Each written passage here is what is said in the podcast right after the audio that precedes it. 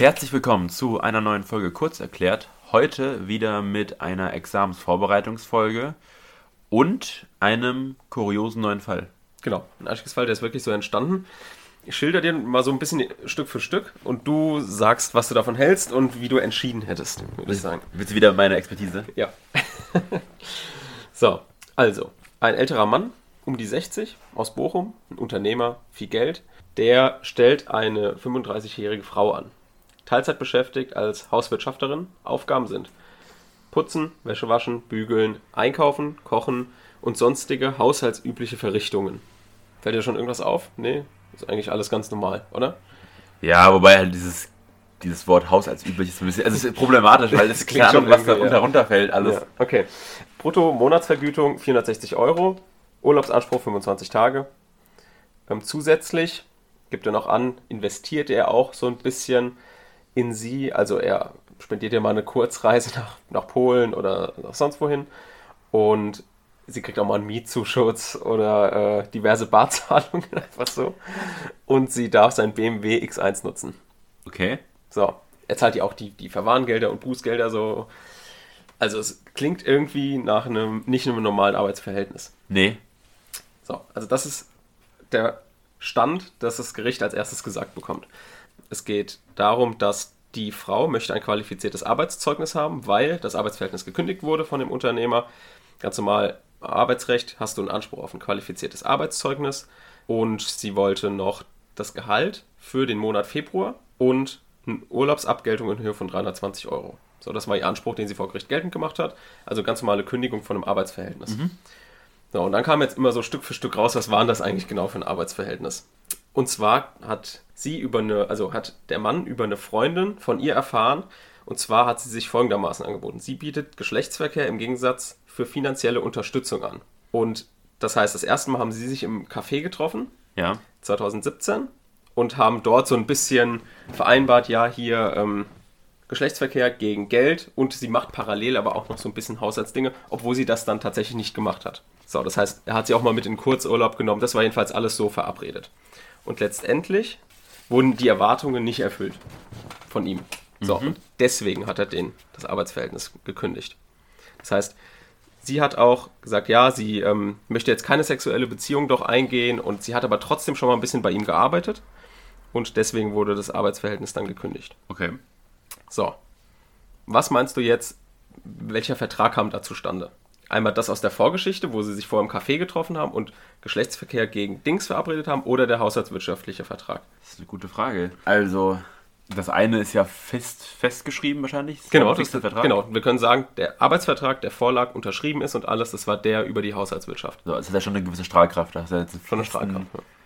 Vertrag und der ist ja auch, sag ich mal, jetzt nicht super gut definiert. Also der ist ja mit diesem haushaltsüblich, keine Ahnung, da kommt bestimmt ein Anwalt und, und dehnt er das und streckt er das so, Mhm. dass es dann irgendwie passt. Aber ich würde sagen, der Vertrag gilt. Okay, dann hast du so entschieden, wie das Ausgangsgericht entschieden hat.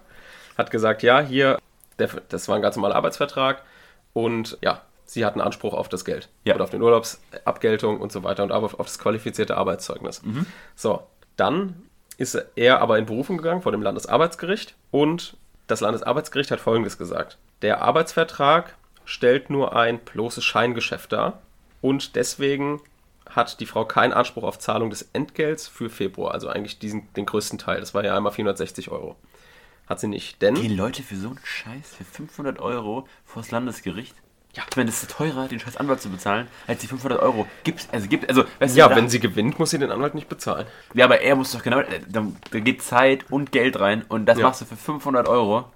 Die Richter haben weiter ausgefüllt, das eigentliche und dadurch verdeckte Geschäft, sexuelle Dienstleistungen gegen Zahlung eines monatlichen Entgelts zu leisten, ist nach Auffassung des Landesarbeitsgerichts nicht sittenwidrig, weil ein Prostitutionsvertrag ist heutzutage nicht mehr sittenwidrig und grundsätzlich nicht nichtig. So, dennoch sagen die, dass der Mann sich nicht im Annahmeverzug befunden hat, also ihr hätte ähm, das Haus zur Verfügung stellen müssen, um die sexuellen Dienstleistungen zu erfüllen. Genau. Und was nehmen wir jetzt so ein bisschen, also das Landesarbeitsgericht hat dann entschieden, okay, sie bekommt nur die Urlaubsabgeltung, das ist in Ordnung, aber Anspruch auf das Entgelt für Februar hat sie nicht.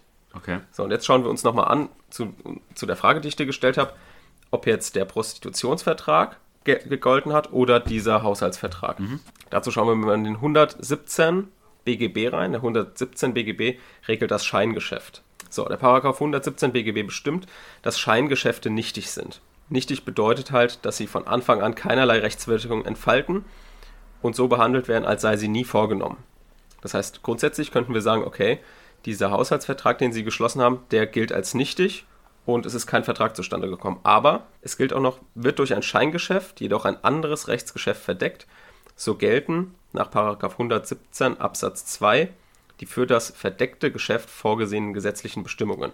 Das heißt, das in Wahrheit gewollte Geschäft ist voll rechtswirksam. Das heißt, dieser Prostitutionsvertrag kam zustande und nicht der Haushaltsvertrag. Mhm. So, das können wir als kleines Aha-Erlebnis mitnehmen. Das heißt, wenn du mit jemandem offiziellen Vertrag schließt, aber in der Hinterhand besprichst, ja, guck mal, wir machen das so und so, dann gilt das, oh, guck mal, wir machen das so und so und nicht das, was festgeschrieben steht. Ist auch irgendwie logisch, weil du willst jemanden austricksen und das geht natürlich, das möchte der Gesetzgeber natürlich verhindern. Aber müsste dann nicht die Person, die den Vertrag ja gestellt hat, und das ist ja der Mann, ja. Müsste er nicht dann nochmal so bestraft werden dafür, dass er einen Scheinvertrag vor dem Genau, Recht das dann macht? irgendwie strafrechtlich nochmal relevant sein kann, wegen vielleicht äh, Betrug, wenn es auch um steuerrechtliche Sachen geht oder Abführung von irgendwelchen Sozialbeiträgen, das weiß ich jetzt nicht. Aber da kann man natürlich auch nochmal dann überlegen, ob das irgendwie strafrechtlich relevant ist. Aber das hat jetzt, das ist ja ein Zivilgericht gewesen, das hat die nicht interessiert. Mhm. Genau. Interessant. So, das war der Einstiegsfall. Einstiegsfall hieß, Sugar Daddy muss Arbeitszeugnis schreiben. so, Titel. So, und heute steigen wir jetzt ein in das Polizei- und Ordnungsrecht. Gut, sieht schon, der Fall ist lang. Freut sich schon richtig. Nee, wir, äh, wir, steigen heute in das Polizei- und Ordnungsrecht ein. Wir haben letztes Mal das allgemeine Verwaltungsrecht abgeschlossen und so eine kleine Überleitung gemacht, so eine konstruierte Überleitung ins Polizei- und Ordnungsrecht. Wir wissen jetzt, was ungefähr das allgemeine Gefahrenabwehrrecht ist. Weißt du das noch ungefähr? Klar. Was ist das allgemeine Gefahrenabwehrrecht? Okay, allgemeines Gefahrenabwehrrecht ist der, ähm, der Staat möchte vom Bürger Gefahren abwehren. Das tut er einerseits im allgemeinen Gefahrenabwehrrecht, im Polizei- und Ordnungsrecht, was wir uns heute angucken. Und letztes Mal haben wir so ein bisschen ins spezielle Gefahrenabwehrrecht reingeschaut. Das ist dann das, was in Spezialgesetzen geregelt ist. Spezialgesetze sind zum Beispiel Gaststättenrecht, Gewerbeordnung und so weiter. Das haben wir alles letztes Mal kurz angeschnitten. So, jetzt befinden wir uns aber im allgemeinen Gefahrenabwehrrecht, im Polizei- und Ordnungsrecht. Das ist für alle Bereiche des Studiums absoluter Klausurenklassiker. Kommt gern mal im Examen, kommt gern in fortgeschrittenen Klausuren und so weiter. Wir haben dort bestimmte Grundlagen, die wir immer beachten müssen und immer im Hinterkopf haben. Und dann wird eigentlich jede polizei- und ordnungsrechtliche Klausur eigentlich über dem Strich, wenn wir das immer beachten. Und zwar erstens, wir haben eine Aufbaustruktur und die lernen wir auswendig. Das heißt, Polizei- und Ordnungsrecht ist extrem strukturiert. Wenn ihr die Struktur verstanden habt, beziehungsweise das Aufbauschemata, was wir gleich besprechen, dann bekommt ihr eigentlich jeden Fall einigermaßen gut gelöst. Dazu müsst ihr bestimmte Begriffe auswendig können. Das ist ähnlich wie im Strafrecht. Also das heißt, ihr lernt gewisse Definitionen auswendig, subsumiert darunter, in der Struktur bleibend und dann bekommt ihr den Fall eigentlich meistens gut gelöst. Dahinter müssen wir natürlich den Sinn und Zweck dieser Begriffe verstanden haben. Also wozu gibt es diese Begriffe? Ähm, warum sind die Definitionen so, wie sie sind? Und wenn wir das verstanden haben und in unsere Aufbaustruktur einarbeiten, dann bekommen wir diesen Fall auf jeden Fall gelöst. Aber jetzt zunächst mal, was ist denn jetzt genau Polizei- und Ordnungsrecht? Polizei- und Ordnungsrecht ist das Recht der Polizei, in gewisse Rechte einzugreifen, um den Bürger vor Gefahren zu schützen. Hier kommt es nicht darauf an, wer schuld ist an der Situation, sondern es geht darum, schnell, effektiv und kostengünstig die Gefahren abzuwehren. Diesen Begriff schnell, effektiv und kostengünstig nutzen wir auch immer, um in der Verhältnismäßigkeit zu argumentieren. Das heißt, auch die Maßnahme wird immer von, den, von der Polizei oder den allgemeinen Ordnungsbehörden so angewandt, dass die Gefahr möglichst schnell, effektiv und kostengünstig abgewehrt wird. Das kann dann auch mal zu Lasten bestimmter andere Rechte gehen. So, wie können Gefahren abgewehrt werden? Wie geht das im Polizei- und Ordnungsrecht? Da gibt es verschiedene Möglichkeiten. Einmal gibt es Gefahrenabwehrverordnungen. Eine Gefahrenabwehrverordnung ist ein materielles Gesetz und ist Teil der Selbstverwaltung der Gemeinde oder der Stadt. Also beispielsweise ist zum Beispiel ein, die Taubenfütterungsverordnung in Mainz wäre jetzt zum Beispiel ein ganz guter Fall. Das heißt zum Beispiel am Bahnhof darfst du keine Tauben füttern, ansonsten musst du 1000 Euro Strafe zahlen. Das ist eine Gefahrenabwehrverordnung, denn welche Gefahren gehen damit einher? Eine abstrakte Gefahr geht damit einher, und zwar, dass wenn du Tauben fütterst, ta immer mehr Tauben an diesen Ort kommen, den Ort verschmutzen und vor allem dadurch, dass Tauben sich sehr schnell fortpflanzen, auch die Zahl von Tauben unkontrollierbar wächst und dadurch bestimmte ähm, Krankheitserreger in der Stadt verbreitet werden. Das heißt, du darfst Tauben dort nicht füttern. Immer wenn du da jemand, also jetzt am Bahnhof siehst, der Tauben füttert, kannst du ihn darauf hinweisen, hier, hier dürfen sie leider keine Tauben füttern. Ja, Ansonsten sage ich beim Ordnungsamt Bescheid. Das ist gut. Das ist ein gutes Hobby für mich Ja, jetzt. genau. Gut, das sind Gefahrenabwehrverordnungen. Also ein, wir merken uns ein materielles Gesetz. Dann kann man durch einen Verwaltungsakt eingreifen, durch einen normalen Verwaltungsakt oder durch eine Allgemeinverfügung und dann natürlich durch Realakte. Und diese Verwaltungsakte und Realakte, die sind, stützen sich entweder auf Spezialgesetze, das nennt man in den Polizei- und Ordnungsgesetzen jedes Landes, nennt man das die Standardbefugnisse oder Standardermächtigung. Das ist eine Auflistung von ganz vielen verschiedenen Maßnahmen, die die Polizei nutzen kann. Dann gibt es auch noch die Generalklausel, auf die stützt man sich immer, wenn man keine Spezialregelung gefunden hat, also keine Standardmaßnahme gefunden hat. Warum gibt es Standardmaßnahmen und tro trotzdem eine Generalklausel? Die Generalklausel ist dafür da, möglichst die Maßnahmen abzuwehren, die nicht so eingriffsintensiv sind. Denn die Standardmaßnahmen sind dafür da, die eingriffsintensivsten Maßnahmen, die die Polizei vornehmen kann, auf eine Ermächtigungsgrundlage zu stellen. Denn wir wissen, je eingriffsintensiver ein Eingriff ist, jetzt in dem Fall der Polizei, desto bestimmter muss er im Gesetz ausgeschrieben sein. Das heißt, die Standardmaßnahmen sind für eingriffsintensive Maßnahmen und die Generalklausel für möglichst eingriffsweniger intensive Maßnahmen. Das können wir uns schon mal merken. Dann ein allgemeiner Hinweis, wenn wir jetzt immer über Generalklauseln und Standardmaßnahmen sprechen, müsst ihr natürlich parallel in euren Landesgesetzen gucken. Das ist bei jedem ein bisschen anders. Die Formulierung ist aber immer gleich. Auch die Begriffe sind immer gleich. Das heißt, bei uns in Rheinland-Pfalz wäre jetzt die Generalklausel Paragraph 9 POG. Das ist bei euch im jeweiligen Bundesland halt dann unterschiedlich. Aber ihr müsst dann einfach nur die parallele, den parallelen Paragraph finden. Das ist, glaube ich, äh, jetzt nicht, nicht sonderlich schwierig. Und die Standardmaßnahmen stehen in der Regel dahinter. Dann gibt es noch bestimmte Begrifflichkeiten wie die Verantwortlichkeit, die Gefahr, die Zustandsstörer, Verhaltensstörer und so. Die stehen meistens am Anfang des Gesetzes POG. Bei uns wäre das zum Beispiel Paragraph ähm, 567. Genau, soweit zur allgemeinen Einleitung. Jetzt kommen wir zum Fall. Den Sachverhalt darf Kurosch wieder vorlesen. So, man stelle sich den total, total fernliegenden Fall vor, dass 2021 ein Corona-freies Jahr wäre und Fastnacht ganz normal stattgefunden hätte. Wie jedes Jahr an Fastnacht findet in Mainz auch dieses Jahr am 15.02.2021 der Rosenmontagsumzug statt. An diesem Tag ziehen Narren und Närrinnen durch die Straßen und feiern und hierbei kommt es, kommt es insbesondere darauf an, möglichst viel Alkohol in kurzer Zeit zu trinken. Die Stadt Mainz möchte die Gefahren, die mit dem Kampftrinken einhergehen, etwas eindämmen und erlässt eine Allgemeinverfügung. In dieser Zeit wird von 15.02. 8 Uhr bis 16.02. 5 Uhr das Trinken aus Glasflaschen im Bereich des Schillerplatzes bis zur Altstadt verboten. Als Begründung führen sie aus, dass durch Glasflaschen in den letzten Jahren viele Narren und Närrinnen verletzt wurden.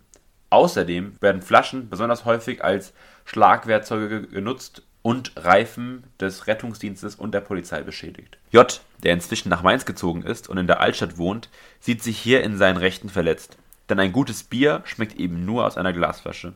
Außerdem kann er sich nicht vorstellen, dieses Jahr auf Klopfer zu verzichten. Er vermutet ohnehin, dass das Ver- Glasverbot nicht eingehalten wird und die Polizei in der Menge nicht kontrollieren kann, wer Bier aus einer Glasflasche trinkt. Als am Abend des 15.02. mehrmals kontrolliert wurde und seine Flaschen am Eingang des Areals zurücklassen musste, erhebt er am Aschermittwoch Klage beim VG gegen diese Verfügung. Hat die Klage Aussicht auf Erfolg? Okay. Zwei Fragen. VG heißt Verwaltungsgericht. Das- Das ist schon mal richtig. Ja, das also- wäre aber keine Frage gewesen. Ich dachte jetzt auf dem Niveau jetzt, Nee, wird, die Abkürzung kennt man jetzt mittlerweile. Ja, genau. Erste Frage, erstes Gefühl. Würdest du sagen, so ein Glasverbot wäre als Allgemeinverfügung hier in Ordnung gewesen? Ja. Eindeutig. Also ich bin schon eindeutig. Ja. Weil es geht ja nicht um generelles Verbot, Es geht ja nur an ein bestimmtes Verbot, also ist ja zeitlich und örtlich begrenzt Mhm. und hat ja auch, glaube ich, eine, wahrscheinlich einen guten Grund. Und von daher würde ich sagen, es ist jetzt nicht so, dass man sagen kann, oder man, man kann schon sagen, aber dass man dann per se sagen muss, äh, es ist jetzt ein Eingriff in die Rechte eines Menschen. Okay. Dann wäre meine zweite Frage. Wirk- Findest du das irgendwie komisch? Rosenmontag gab es das Glasverbot. Er hat hier getrunken und so, alles in Ordnung. Und dann am Mittwoch sagt er, nee, das fand er jetzt, das fand er jetzt irgendwie kacke, dass es da äh, ein Glasverbot gab. Jetzt erhebe ich mal Klage. Für was, was irgendwie schon war. Findest du es ein komisches Gefühl oder gar kein Problem? Kein Problem. Warum? Also es Ist wird- doch- ist das wird ist ja doch schon heißen, vergangen. Das wird ja heißen, dass, ja, aber es wird ja wiederkommen. Also Ah, sehr gut. Ja. Ja, also ich meine, das ist ja logisch, oder? Also du kannst ja natürlich gegen, also du kannst ja auch dich beschweren über Regeln und Gesetze und dann, weil du sagst, dass das generell nicht okay ist, ohne dass du jetzt rückwirkend sagst, ja, es war in der Vergangenheit und deswegen wird es nicht mehr passieren, sondern es ist ja meistens immer so, dass, klar, wenn es auf ein besti- wenn es eine Regel gibt, die jetzt nur in der Vergangenheit stattgefunden hat, dann ist es Quatsch, dagegen jetzt vorzugehen, außer aus symbolischen Gründen. Aber natürlich, wenn du dann vorne raus weißt, es kommt nächstes Jahr wieder, dann kannst du ja absolut Okay. Äh, Wäre aber komisch, wäre komisch, wenn es nicht wiederkommt und jetzt sich jemand dagegen wendet, oder? Außer du kannst natürlich da, also außer du, du klagst irgendwie auf Schadensersatz oder so. Sehr gut. Ja, genau. Ja, perfekt. Ja. Kommt, kommt später noch. Das war wirklich gut. Okay. So, dann starten wir mal rein in den Fall. Wir haben es heute mit einer Klageart zu tun, wie ich jetzt schon so ein bisschen versucht habe äh, einzuleiten, die vielen Studenten sehr viel Probleme bereitet. Aber ich habe es ja jetzt ohne. Du hast, du hast es praktisch schon direkt gelöst, perfekt. Und die aber rechtsdogmatisch sehr anspruchsvoll ist. Das heißt, jetzt kommen wir zu einem Fall, wo die Zulässigkeit plötzlich viele Punkte gibt. Du, wir haben ja irgendwann schon mal festgestellt, ich glaube von vor drei oder vier Folgen, dass die Zulässigkeit grundsätzlich vorausgesetzt wird. Das heißt, Genau. es gibt, wenn, nur Punktabzug. So, aber jetzt hier ist das anders. Vor allem in der statthaften Klageart werden wir nochmal eine analoge Anwendung prüfen. Und eine analoge Anwendung, was das ist, könnt ihr aus der Folge von Mittwoch hören. Dort haben wir besprochen, wie man eine gute öffentlich-rechtliche Klausur schreibt. Und dort haben wir erklärt, wie man analog einen Paragraphen prüft. Den werden wir aber jetzt hier auch nochmal kurz besprechen, wie man das prüft. Und wir prüfen das gemeinsam. So, erstens, also haben wir jetzt Zulässigkeit, Groß A, Eröffnung des Verwaltungsrechtswegs. Grundsätzlich aufdrängende Sonderzuweisung gibt es nicht. Streitentscheidende Normen äh, sind die des Polizei- und Ordnungsrecht. Das reicht, wenn ihr das so hinschreibt. Dann nicht verfassungsrechtliche Art ist die Streitigkeit auch. Und dann abdrängende Sonderzuweisung. Hier vielleicht einen kleinen Klausurentipp. Ihr könnt euch das so merken, in der Regel sollte es ja geprüft werden, aufdrängend und abdrängend. Das heißt, ihr könnt euch das wie die Ersteigung eines Berges vorstellen. So, das heißt, erst müsst ihr nach oben, also aufdrängende Sonderzuweisung und dann am Ende der Prüfung des Eröffnung des Verwaltungsrechtsweges guckt ihr nach abdrängenden Sonderzuweisungen. Ihr geht also wieder runter. So, das heißt, eine Prüfung wie eine Parabel? Nee, wie eine gedrehte Parabel. ja, Wie eine gedrehte Parabel. Also von unten nach oben, dann seid ihr am Höhepunkt und dann geht ihr wieder runter und dann seid ihr fertig mit römisch erstens Eröffnung des Verwaltungsrechts. also mathematisch heißt es dann ein minus x zum Quadrat. x Quadrat, Mensch, Okay. was die, ja, um, umgedrehte Parabel finde ich schon irgendwie. Ja. ja, minus x Quadrat ist. Ja, okay. Minus x Stark, Quadrat. perfekt. Ja. Okay. Okay. So, dann sind wir bei römisch zweitens, statthafte Klageart. Und jetzt geht es ans Eingemachte. Wir haben, wir versuchen uns das vorzustellen mit den Klagearten, die wir kennen. Das ist ja eigentlich eine typische Anfechtungssituation. Ne? Es gibt eine Allgemeinverfügung, ich möchte etwas weghaben. Das heißt, ich greife diese Allgemeinverfügung an, also eine Anfechtungssituation. So, dann bräuchten wir aber einen Verwaltungsakt. Ein Verwaltungsakt ist diese Allgemeinverfügung, könnte ein Verwaltungsakt sein. Was eine Allgemeinverfügung ist, haben wir beim Einstieg des Verwaltungsrechts schon geklärt. Es gibt verschiedene ähm, Allgemeinverfügungen. Hier können wir jetzt unproblematisch sagen, das ist eine Allgemeinverfügung, denn es ist erstens so überschrieben. Also im Sachverhalt ha- haben wir das schon so genannt. Das heißt, man kann darauf schon Bezug nehmen und man kann sagen, dass es diesen Sachverhalt Glas benutzen in diesem Bereich für eine unbestimmte Person Anzahl regelt. Das ist eine typische Allgemeinverfügung. So, und jetzt kommen wir zu dem Punkt, wo wir sagen, okay, hier irgendwas stimmt mit unserem Gefühl nicht mit dem Fall. So, also was ich am Anfang schon gesagt habe, das ist ja eigentlich schon passé, also das ist schon erledigt. Und genau darum geht es. Jetzt gucken wir uns an, ob es eine Klageart gibt, abseits der Anfechtungs- und Verpflichtungsklage, die wir schon kennen, die sich mit Sachverhalten auseinandersetzt, wo etwas schon erledigt ist. Dazu müssen wir uns erstmal angucken, was ist denn eine Erledigung? So, eine Erledigung ist dann eingetreten, wenn der Verwaltungsakt keinerlei Rechtswirkung mehr entfaltet, sodass eine Kassation sinnlos wäre. Was ist eine Kassation? Eine Aufhebung. Genau, also schauen wir uns den Fall genau an. Wenn wir jetzt sagen, wir heben die Allgemeinverfügung auf, ist das ja sinnlos. Was bringt uns das? Gar nichts. Hm? Weil es schon vergangen ist, das kommt jetzt nicht wieder vor. Wenn es wieder vorkommen würde ähm, beim Rosenmontag, müssten sie eine neue Allgemeinverfügung erlassen. Das heißt, die alte gilt nur für dieses eine Mal. Das bedeutet, wir haben es mit einer Allgemeinverfügung zu tun, die keinerlei Rechtswirkung mehr entfaltet. Und somit wäre die Aufhebung sinnlos. Das heißt, Erledigung können wir ein Häkchen machen. So, und wo, wo steht das jetzt? Eine Anfechtungssituation mit Erledigung. Das steht im Paragraph 113 Absatz 1 Satz 4. Das heißt im gleichen Paragraph, wo die Anfechtungsklage geregelt ist. Dann lesen wir uns das mal kurz durch. So, dort heißt es, hat sich der Verwaltungsakt, und hier sehen wir, hat sich der Verwaltungsakt, das heißt, wir nehmen Bezug auf den Satz 1, wo die Anfechtungsklage geregelt ist, vorher durch Zurücknahme oder anders erledigt, so spricht das Gericht auf Antrag durch Urteil aus, dass der Verwaltungsakt rechtswidrig gewesen ist, wenn der Kläger ein berechtigtes Interesse an dieser Feststellung hat. Das heißt, grundsätzlich würden wir jetzt sagen, ah, unser Gefühl hat uns nicht getäuscht. Es stimmt, hier war irgendwas komisch, das haben wir ja jetzt geklärt, indem wir die Fortsetzungsfeststellungsklage in direkter Anwendung gefunden haben. Warum sage ich hier jetzt schon extra direkte Anwendung? Die direkte Anwendung der Fortsetzungsfeststellungsklage setzt nach dem Wortlaut voraus, dass der Zeitpunkt der Erledigung des Verwaltungsakt vorher eintreten muss. Was bedeutet jetzt vorher? Wir haben ja vorher im Wortlaut eben gelesen. Und jetzt müssen wir überlegen, was bedeutet das jetzt? Damit wir einordnen können, ob unsere Erledigung zum richtigen Zeitpunkt für die Fortsetzungsfeststellungsklage in direkter Anwendung eingetreten ist. Und vorher bedeutet hier Erledigung nach Klageerhebung. Das heißt, er muss erst Klage erheben, dann erledigt sich der Verwaltungsakt und dann ergeht erst das Urteil. Das heißt, Erledigung nach Klageerhebung und vor Erlass des Urteils. Woher nehme ich das jetzt einfach so? Ich nehme das so aus dem systematischen Argument, dass der Paragraph 113 Absatz 1 Satz 4 im zehnten Abschnitt der VWGO steht und der regelt Urteile und andere Entscheidungen. Und das heißt, Urteile und andere Entscheidungen können erst ergehen, wenn eine Klage erhoben wurde.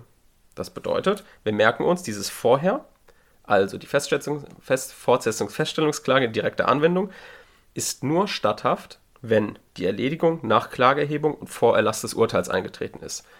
Gut, schauen wir uns jetzt auf unseren Fall an. Passt das jetzt hier? Es passt nicht, denn bei uns ist die Situation folgende. Erledigung ist eingetreten, dann hat er Klage erhoben und dann würde das Urteil ergehen. Das bedeutet, das ist bei uns nicht zwischengelagert, nicht zwischen Klageerhebung und Urteil, die Erledigung, sondern davor. Das bedeutet, wir können die Fortsetzungsfeststellungsklage hier nicht direkt anwenden. Das heißt, hier kommt jetzt die analoge Prüfung der Fortsetzungsfeststellungsklage ins Spiel. Und hier ist einer der einzigen analogen Anwendungen, die man voll prüft und die ihr einfach auswendig lernen könnt. Das heißt, wenn ihr hier die analoge Anwendung erkennt und das auswendig gelernt habt, wie man die prüft, was hier für Argumente kommen, dann habt ihr schon die halbe Miete. Das bedeutet, ihr habt jetzt verstanden, warum wir die analog anwenden, denn sie passt vom Wortlaut nicht ganz auf unsere Situation. Und deswegen schauen wir uns jetzt an, Gibt es eine Regelungslücke, die planwidrig ist und die Interessenslagen vergleichbar sind? Wenn ja, dann geht hier die analoge Anwendung durch. Und hierfür bleiben wir auch im ganz klassischen Aufbau einer analogen Prüfung. Das macht ihr am besten auch in der Klausur, damit ihr dem Prüfer zu erkennen gebt, hier ihr wisst, wie eine analoge Prüfung geht. Das kommt sehr gut an. Bedeutet, wir prüfen jetzt als erstes, gibt es eine Regelungslücke. Das heißt, wir fragen uns, warum müssten wir jetzt den 113 Absatz 1 Satz 4 analog nehmen wenn es doch vielleicht eine andere Klagemöglichkeit gibt, die wir direkt anwenden können. Also wir gucken nach Alternativen. Wir haben ja oben schon gesagt, eine Anfechtungsklage würde nicht passen, denn wir gehen ja davon aus, dass äh, der Verwaltungsakt nicht erledigt ist bei der Anfechtungsklage. Aber bei uns ist es ja gerade erledigt. Das heißt, die Anfechtungsklage fliegt schon mal raus. Verpflichtungsklage auch, denn wir haben keine Verpflichtungssituation, sondern eine Anfechtungssituation. Dann könnten wir natürlich noch die Feststellungsklage überlegen. Die Feststellungsklage ist geregelt im Paragraph 43 Absatz 1 VWGO und dort geht es darum, das Bestehen oder Nichtbestehen eines Verwaltungsakts bzw. deren Nichtigkeit zu klären. So, dann können wir aber auch schon vom Wortlaut sagen, das passt auch nicht ganz auf unsere Situation, denn wir möchten ja nicht das Nichtbestehen oder Bestehen eines Verwaltungsaktes geklärt wissen, sondern wir möchten die, Rechtswidrig die Rechtswidrigkeit feststellen. Das heißt, auch vom Wortlaut passt er nicht ganz. Und ohnehin wäre der Paragraph 113 Absatz 1 Satz 4 sowieso überflüssig, wenn wir dann auch den 43 nehmen könnten. Denn auch für die direkte Anwendung der Fortsetzungsfeststellungsklage könnte man den Paragraph 43 Absatz 1 VWGO nehmen. Aber der Paragraph 43 Absatz 1 VWGO ist immer nur subsidiär. Das bedeutet, auch hier für unsere Situation ist der nicht ideal, bietet nicht idealen Rechtsschutz und wir haben deswegen eine Regelungslücke. Diese Regelungslücke müsste jetzt auch planwidrig sein. Das ist sie, denn ansonsten droht ein Verstoß gegen Artikel 19 Absatz 4 Satz 1 Grundgesetz. Denn wir haben gesehen, er wäre rechtsschutzlos. Er könnte sich hier gar nicht gegen wehren. Und Korsch hat ja am Anfang richtig gesagt, dass es ja wiederkehren kann. Das heißt, er müsste ja dann wieder darauf gefeit sein, wieder gegen diese Allgemeinverfügung vorzugehen. Und deswegen müsste er die Möglichkeit jetzt haben zu sagen, okay Leute, das war jetzt falsch, ich weiß genau, ihr macht das wieder, ich möchte das jetzt geklärt haben, dass es rechtswidrig war. Diese Situation haben wir. Und die hat der Gesetzgeber tatsächlich nicht gesehen. Und deswegen ist sie auch planwidrig. So, dann kommen wir zu C, vergleichbare Interessenlage. Und da müssen wir gucken, sind die Interessenlage bei einer direkten Anwendung der Fortsetzungsfeststellungsklage, also wenn die Situation wäre Klageerhebung, Erledigung, Urteil, wenn die vergleichbar wäre mit der Situation Erledigung, Klageerhebung, Erledigung, Klageerhebung, Urteil. Und hier kann man sagen, das ist dem J doch scheißegal, ob das jetzt am Anfang erledigt ist oder irgendwann in der Mitte. Fakt ist, es ist erledigt und er möchte kontrolliert haben, dass die Situation rechtswidrig war. Ob der Zeitpunkt, das ist ja teilweise auch zufällig, ob jetzt der Zeitpunkt der Erledigung davor lag oder danach. Das heißt, auch die, Ver äh, die Interessenlagen sind auch vergleichbar. Das heißt, unsere analoge Anwendung geht durch und wir haben jetzt mit dieser ganzen Argumentation unter dem Punkt Zeitpunkt der Erledigung geklärt, dass wir die Fortsetzungsfeststellungsklage analog nehmen. So, dann brauchen wir noch einen letzten Punkt und zwar muss es eine Anfechtungssituation sein. Das können wir aber schnell bejahen, weil bei uns ist es wie gesagt eine Anfechtungssituation. Jetzt gibt es aber auch noch die Situation, wenn es eine Verpflichtungssituation wäre.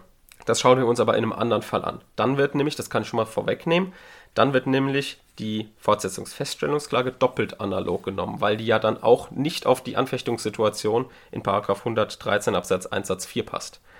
Aber dazu in einer anderen Folge mehr. Dann können wir uns noch kurz überlegen oder merken, was wäre, wenn jetzt Realakte sich erledigen, dann nehmen wir nicht die Fortsetzungsfeststellungsklage, weil die ist eindeutig nur für Verwaltungsakte.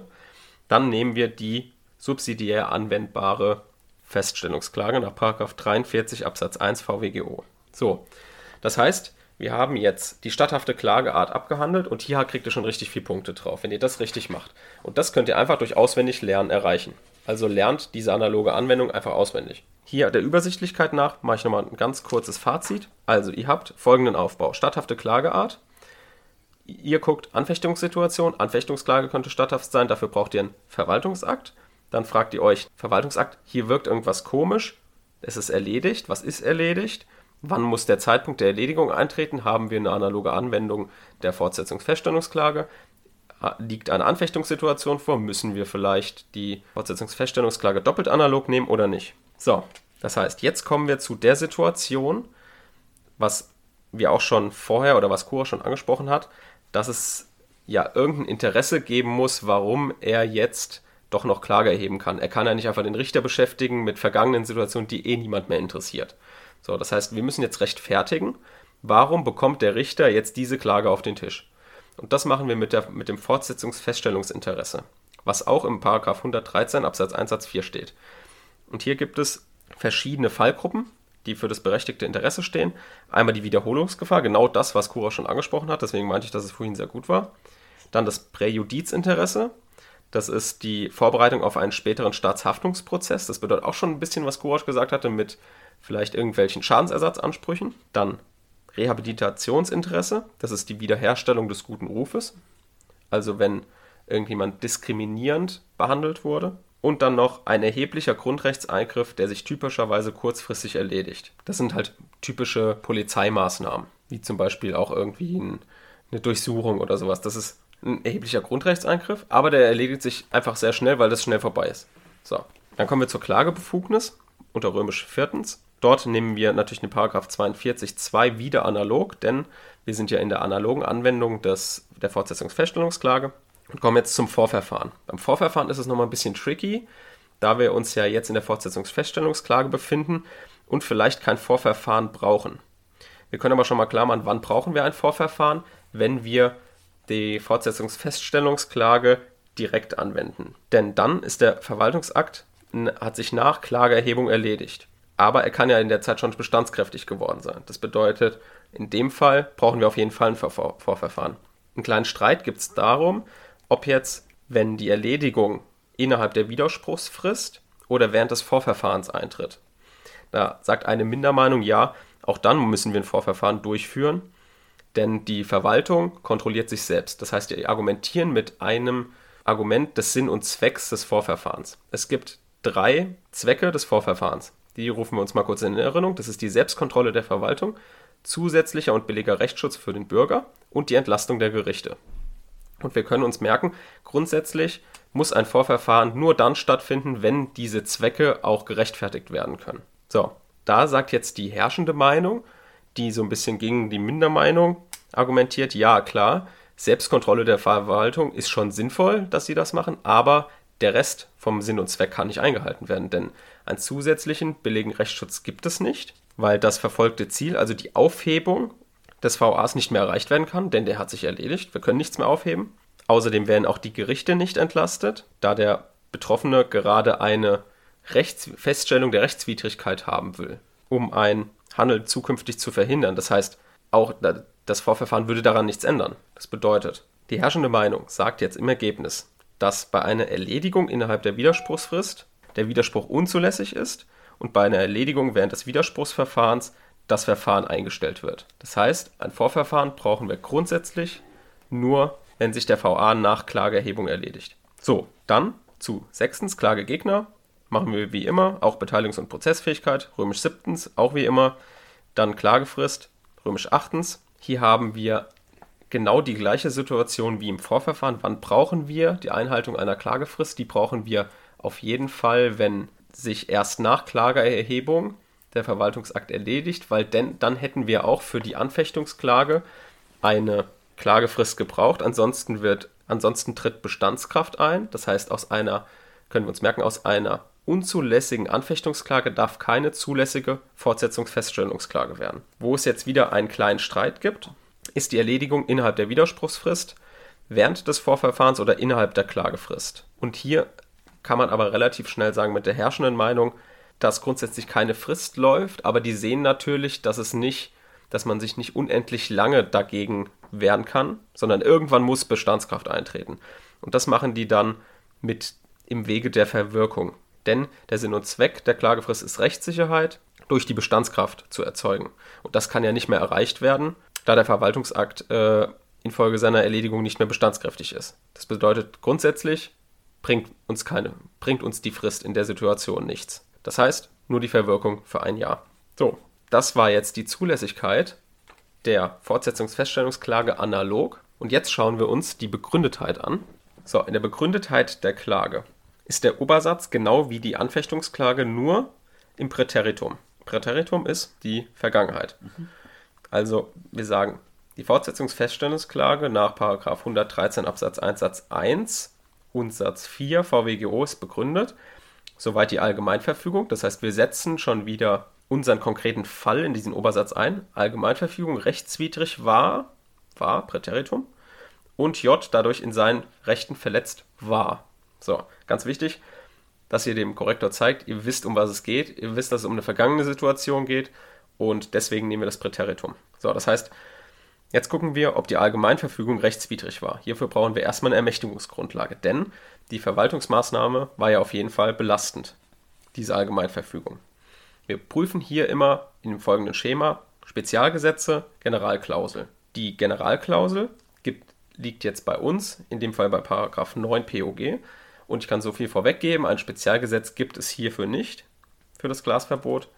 Das bedeutet, wir stützen das auf die Generalklausel und jetzt kommen wir auch zu unserem klassischen Aufbau, den, den wir auswendig lernen können. Das heißt, ich werde ganz kurz den Auflauf skizzieren und den füllen wir dann wieder mit unserem Fall.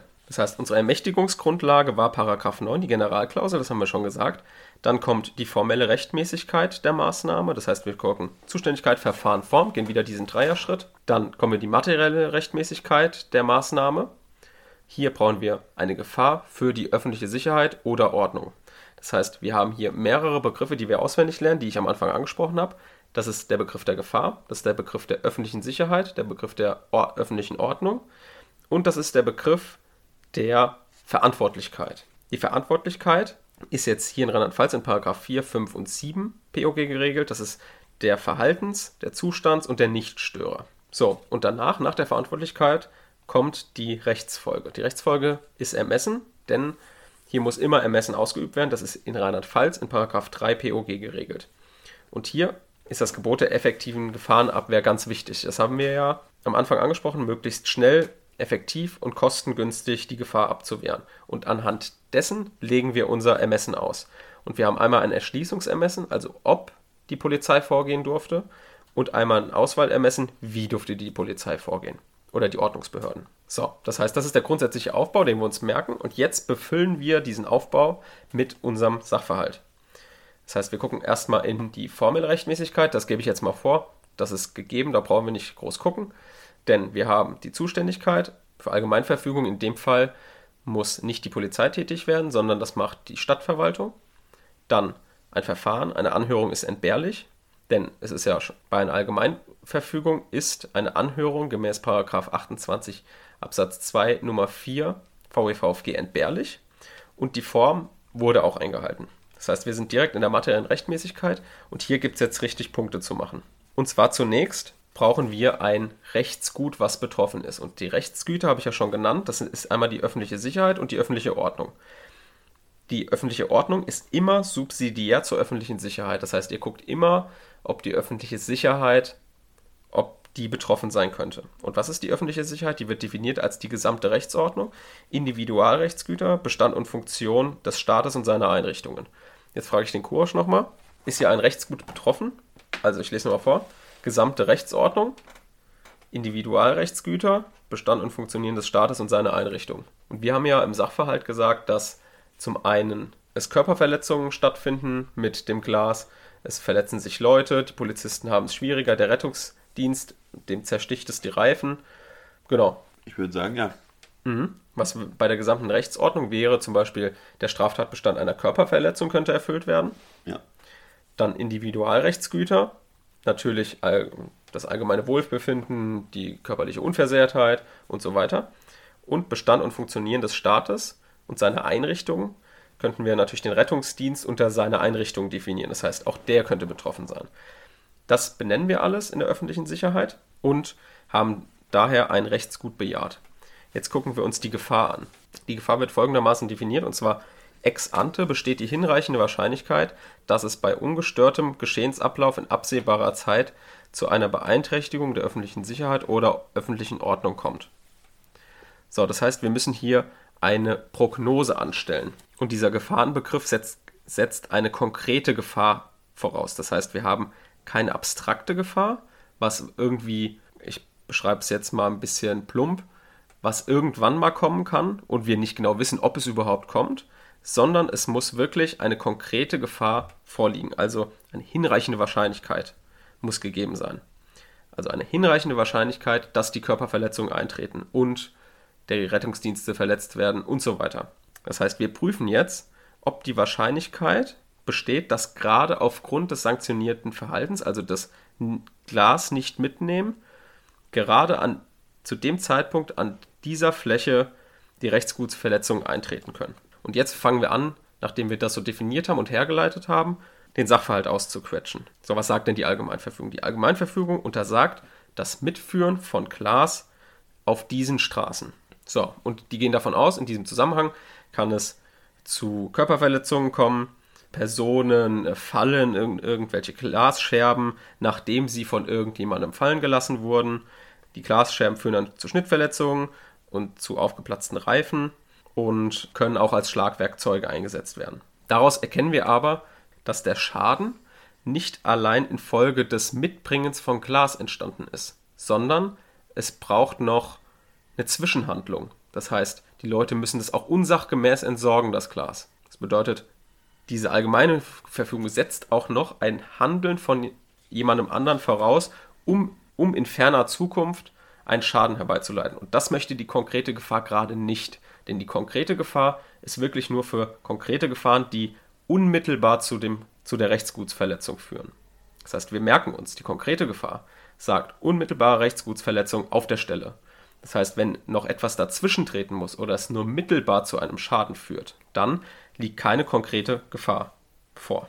Das heißt, die Polizei kann zwar die, ihre Prognoseentscheidung an ihr polizeiliches Erfahrungswissen knüpfen, aber es darf nicht zu der Situation führen, dass, dass ein Zustand sanktioniert wird, der erst mit einiger Wahrscheinlichkeit in eine konkrete Gefahr mündet. Also eine Gefahr einer Gefahr schafft, sondern die Gefahr muss alleine vorliegen. Merkt euch einfach unmittelbar. Das Wort unmittelbar muss dazu führen. Und nicht das, das Mitführen von Glas führt noch nicht unmittelbar zum Rechtsgutsschaden, sondern erst, wenn das noch von den Personen unsachgemäß entsorgt wird. Das bedeutet, hier liegt schon keine konkrete Gefahr vor. Die hätten das nicht als Allgemeinverfügung ausformen dürfen, sondern das wäre ein klassischer Fall für eine Gefahrenabwehrverordnung gewesen.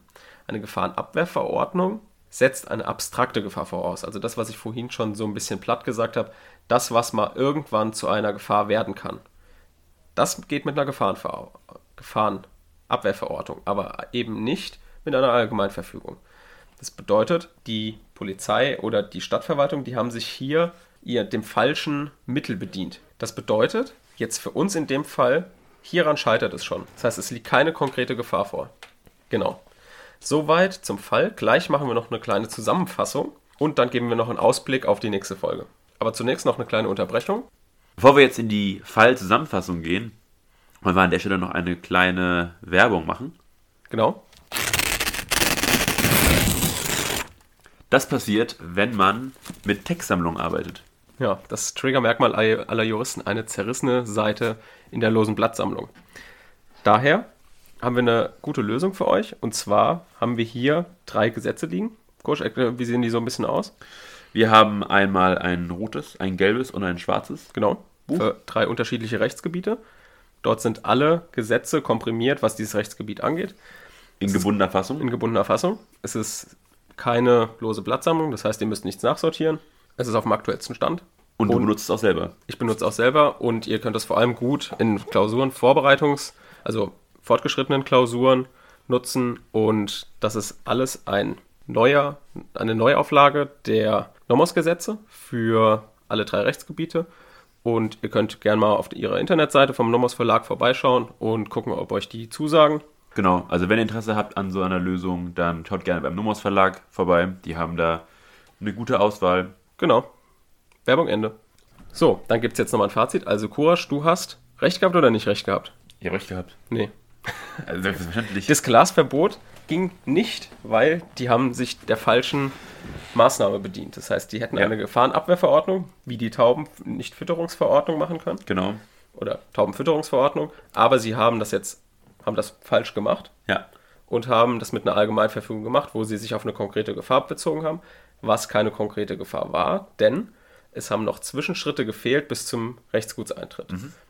Aber grundsätzlich geht es. Es ist nur der Grundsätzlich falsche... kann man das so machen, ja, aber nicht per Allgemeinverfügung. Genau. In dem Fall. So, dann noch ein kurzer Ausblick. Wir haben jetzt, wie ihr gemerkt habt, nicht die Verantwortlichkeit angesprochen. Wir haben nicht alle Gefahrenbegriffe genau erklärt. Das kommt dann in der nächsten Folge. Das heißt, freut euch auf die Verantwortlichkeit, den Zustandsstörer, den Verhaltensstörer, das Ermessen und das alles in einem neuen Fall. Und soweit war es das dann für heute. Wir hören uns in der nächsten Folge. Bis dahin. Tschüss.